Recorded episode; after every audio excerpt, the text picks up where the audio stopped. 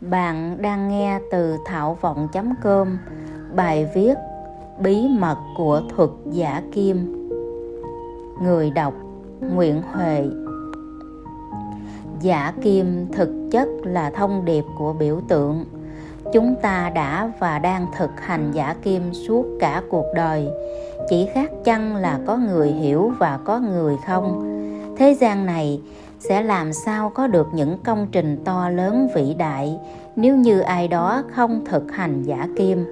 Biến từ không thành có, từ ý tưởng thành hiện thực, từ trí tưởng tượng thành thực tế, từ những ước mơ thổi bùng lên bao nhiêu điều đẹp đẽ cho nhân gian.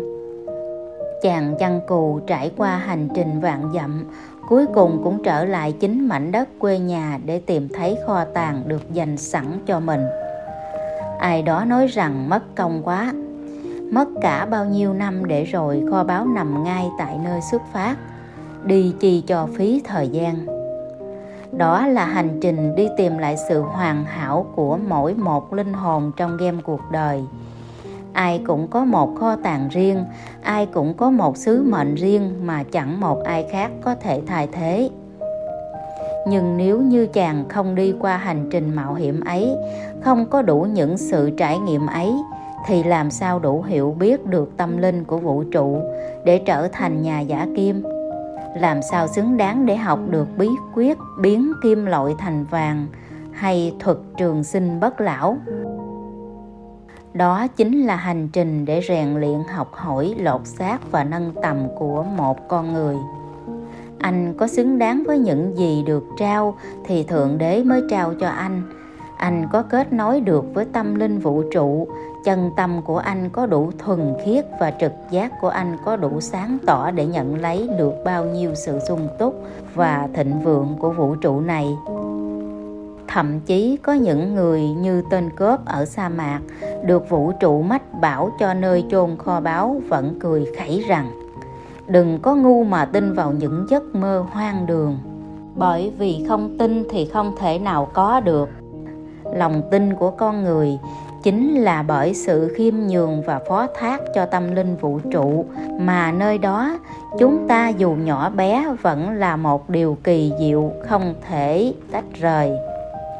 Chúng ta từ chối sự giàu có, nên chúng ta không thể giàu có chúng ta phủ nhận niềm tin vào thượng đế, nên thượng đế không tồn tại. Chúng ta phủ nhận phép màu, nên phép màu không thể nào có thật. Và cứ thế, thông điệp của vũ trụ luôn được gửi gắm khắp nơi để chúng ta biết rằng mình được yêu thương đến thế nào. Một hôm nào đó, về đến nhà sau một hành trình dài, đột nhiên cảm giác yêu thương và hạnh phúc ngập lòng thế giới này được đấng sáng tạo bao phủ bởi tình yêu.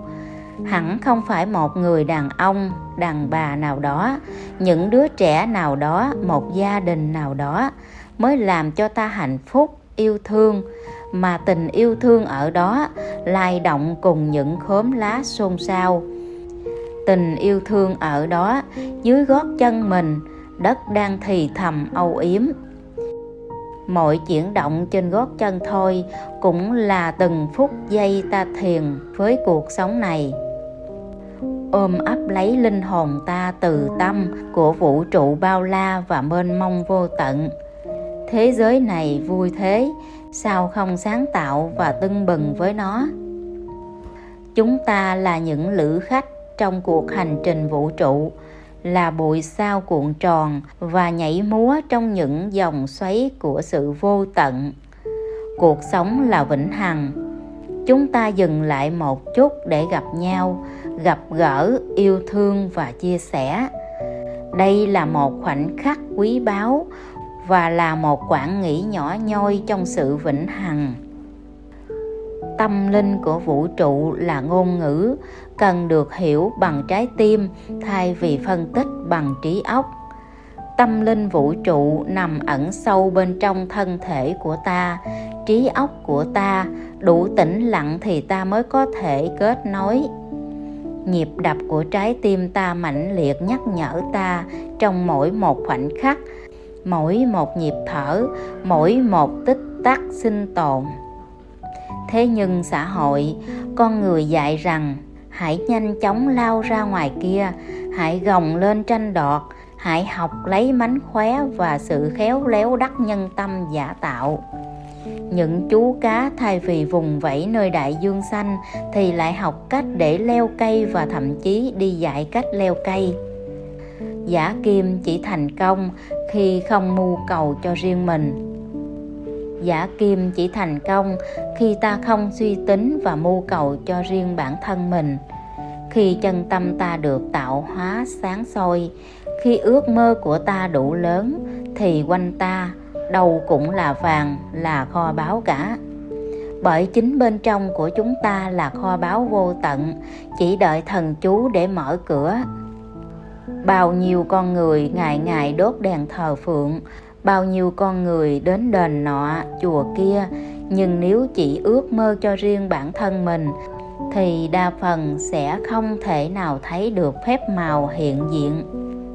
Suốt hàng vạn năm, bao nhiêu thế lực uy quyền, những vị vua tìm đủ mọi cách để thực hành giả kim, biến kim loại thành vàng và tìm ra công thức của thuốc trường sinh bất lão để bất tử vĩnh viễn cùng thời gian đó là tham vọng của các bậc đế vương sau khi đã đi đến đỉnh cao của sự giàu có và quyền lực.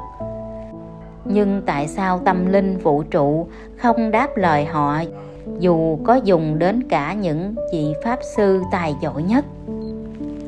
Những người được chọn để làm đế vương, để dựng đại nghiệp là thiên tử không phải là để ấm thân cho sự hạn hẹp.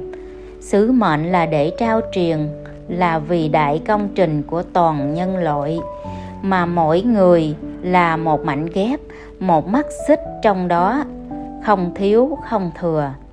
Nếu sự cuồng ngạo muốn thay trời là điều ảo tưởng nhất, bởi có đi đâu cũng nằm bên dưới bàn tay của đấng thế tôn, của thượng đế đã sắp xếp cho từng nước cờ. Giả kim thực sẽ trao cho ai cống hiến vì đại công trình và biết rõ sứ mệnh của mình.